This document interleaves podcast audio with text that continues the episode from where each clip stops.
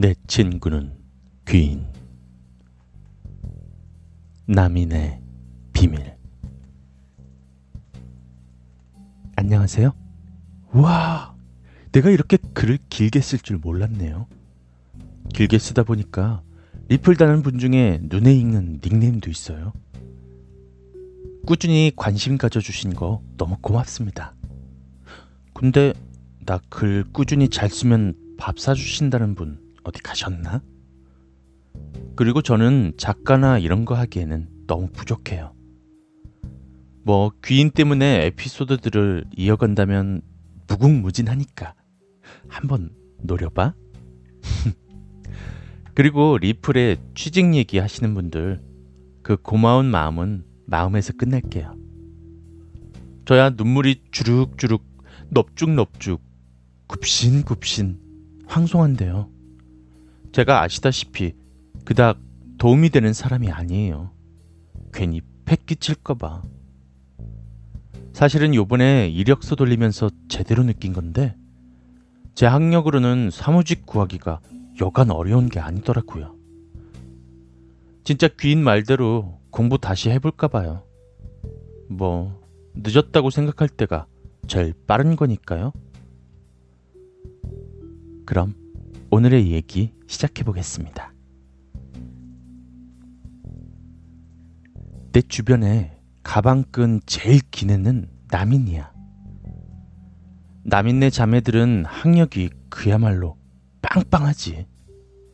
언니 두 명 다 하늘을 나는 학력을 보유하시는데 작은 언니는 외국에서 더 공부 중이시고 남인이 현재 다니고 있는 대학도 징그러운 공부벌레라는 소리 듣고 간 거야. 진짜 벌레 중에 상벌레거든. 내가 그동안 했던 이야기에도 남인이 자주 등장하지 않았던 이유도 남인은 공부에만 열중하느라 잘 어울리지 못해서야.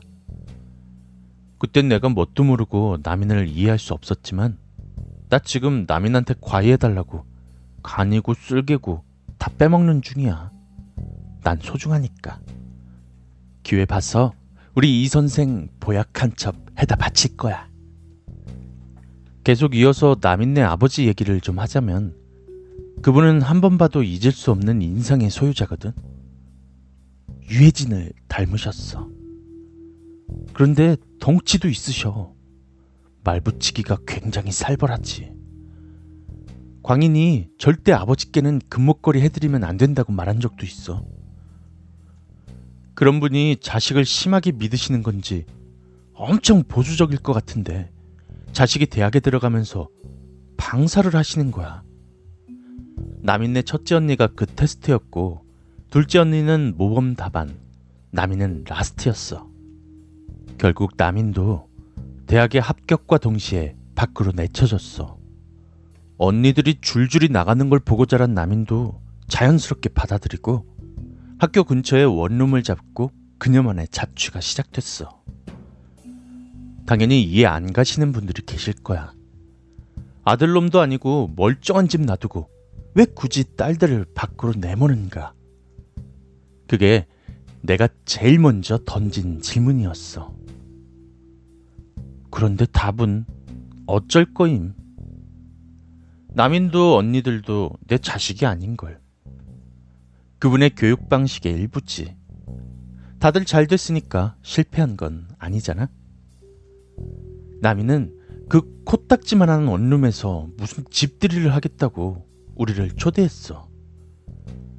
나중에 안 사실이지만 귀인을 부른 거였고 나랑 광희는 그저 덤이었어. 이 꼼수를 모르고 돈 잘 버는 집 휴지를 한 포대나 사간 게 그저 한스러워. 보증금도 줬다는 원룸이 참 열악했어. 여자 넷이 들어앉았는데 오지게 답답하더라. 무엇을 상상하던 무조건 그 이상이었어. 집들이 선물 증여식이 끝나고 집도 더 이상 둘러볼 곳도 없이 좁았고 그러던 중에 광인이 나가서 닭이나 뜯었으면 해. 이랬어. 어쩜 광인은 내 마음을 이렇게 잘 알아? 내 마음을 훔쳐보고 있나? 이런 도둑. 광인 말 듣고 우리는 쫑쫑 나왔어. 대학가라서 그런지 오 역시 엄청난 번화가였어. 그런데 번화가 그런 거 우리랑은 상관없어. 스무 살 향기 폴폴 나는 꽃 같은 나이에 우리는 정말 닭집으로 갔어. 이 통닭. 우리 스타렉스 끌고 여행 갔던 사람들이잖아. 나 얘네랑 다녀서 남자친구가 없는 거야. 이 통닭에서 무섭게 먹어제끼고 노래방에서 흔들어대다가 남인이 지네 집으로 3차를 이어가졌는데 정중히 거절했어. 미안하지만 네 자취방 과연 여길 또 올까? 라고 생각했었어. 칭얼대는 남인을 돌려보내고 귀인이랑 광인이랑 나는 택시를 탔어. 중간에 나를 내려주고 집 방향이 같은 귀인과 광인이 떠났지. 난 집에 들어와서 탈 없이 친구 집들이에 다녀왔다는 쾌감과 동시에 갑자기 나도 집 떠나 살아보고 싶다는 생각이 문득 들었어. 계속 출가를 갈구하다 보니 갑자기 남인네 집이 또 가고 싶어지는 거야. 망설임 없이 남인한테 전화를 걸었지. 맞아. 나 변덕 짱이고 줏대 없어. 그것들이 뭔데? 밥 먹는 거임? 밥 먹여줌? 남이는 아까 그냥 가서 삐졌는지 시크하게 짜증이 난 암사자처럼 아 왜? 라고 했어. 거두절미하고 나는 남인 남인 너 혼자 살기 적적하지? 라고 물어봤고 남인은 고맙게도 아니? 라고 하면서 전화를 끊으려고 하더라. 이유도 절대 안 물어봐. 진짜 안 궁금했나 봐. 남인이 너무 단호하셔서 일단 아 다시 전화할게 라고 내가 먼저 끊었어. 근데 나는 한 번 꽂히면 꼭 해봐야 되는 애야. 스스로도 인정한 피곤한 여자. 그래서 김대리 복수도 진짜 할 거야. 골똘히 생각해봤어. 남인을 설득한 무언가를. 헤헤헤. 결국 귀인한테 부탁했지. 내가 뭘 했어? 남이는 귀인이 똥도 약이라면 먹으래라고 했잖아. 근데 호라? 귀인한테 거짓말 해달라면 호랭이 승질 낼 것 같다고 예상했던 내 생각과는 달리 귀인이 알았다고 하는 거야. 귀인이 바로 행동 개시를 했어. 남이나 너 혼자 살면 안 될 것 같은데 당분간 쇼지랑 살아. 귀인이 그렇게 말하자. 이런 샵숑 같은 게 그제서야. 어쩔 수 없지. 알았어. 라고 했어. 와, 나 태어나서 처음으로 집 밖에서 지내는 거라 어이없어 할 시간도 없이 마지막 남은 관문을 부셔야 할 생각뿐이었어 그 마지막 관문은 나홀로 조선시대 사시는 양반 내 아버지셔 내가 이래봬도 조선시대 때 중전을 제일 많이 배출했다는 가문의 29대 손이야. 아마 우리나라도 세습 문화가 이어져 왔다면 나 아마 중전마마도 할 뻔했을 몸이야. 아 이게 문제가 아니지. 뼈대 있는 감은 뭐 그런 이유로 내 아버지는 이것도 안 돼, 저것도 안 돼. 무조건 안 돼, 안 돼만 하시는 분이야. 뭐 아버지를 어떻게 설득한 거는 님들이 별로 안 궁금할 것 같으니까 일단 빨리빨리 전개할게. 내 아버지가 뛰신다면 이 딸은 날지 않았겠어. 결국 일주일 만에 아버지 설득을 성공하고 짐을 줄여서 당당히 남인네 자취방으로 왔어. 남인은 네가 얼마나 버티겠냐? 라고 방세를 안 받는 대신에 자기가 학교 생활을 하는 대신 집안 살림을 맡아달라고 했어. 뭐든 달게 받겠다는 다짐 하나로 나는 오케이를 했고 남인과 룸메이트가 됐어. 근데 이놈의 광인이 문제였어. 하루가 멀다 하고 체육관이 끝나면 남인네 집이 어디라고 여기까지 늘 언제나 매일 변함없이 오는 거야. 나는 괜찮은데 괜히 남인이 시간이 지나면서 너 때문에 쟤 맨날 오네 라고 해서 내가 광인에게 월화수목 금토일 중에 수요일하고 금요일만 오는 것이 좋겠다고 타일렀고 광희는 알았다면서 한동안 아예 안 왔어. 광희는 마음 씀씀이가 0.1평도 안 되는 것 같아. 근데 어느 날부터 남인이 집에 안 들어오는 횟수가 잦아졌고 귀인에게 언제까지 나랑 살아야 되냐고 물어봤다는 거야. 왜? 난 내가 해야 할 집안일도 열심히 했다고 생각했는데 내가 남인한테 무슨 피해가는 짓을 했나? 아무리 생각해봐도 나 잘났다는 게 아니라 잘못한 건덕지가 없었어. 나 피해주는 사람 아닌데. 뭐 그래서 귀인이랑 광인한테도 말했지. 아, 그냥 내가 다시 집으로 들어가야겠다. 라고. 광인은 그래 당장 나와. 라고 했는데 귀인은 좀만 더 있어보지. 이러더라. 귀인이 조금 더 있으라는 말에 갑자기 떠올랐던 거는 왜 내가 남인을 설득해달라고 부탁했을 때 흔쾌히 알았다고 했는지 그게 궁금해졌어. 그래서 귀인한테 물어봤더니 귀인은 곧 알게 돼. 라고 했어.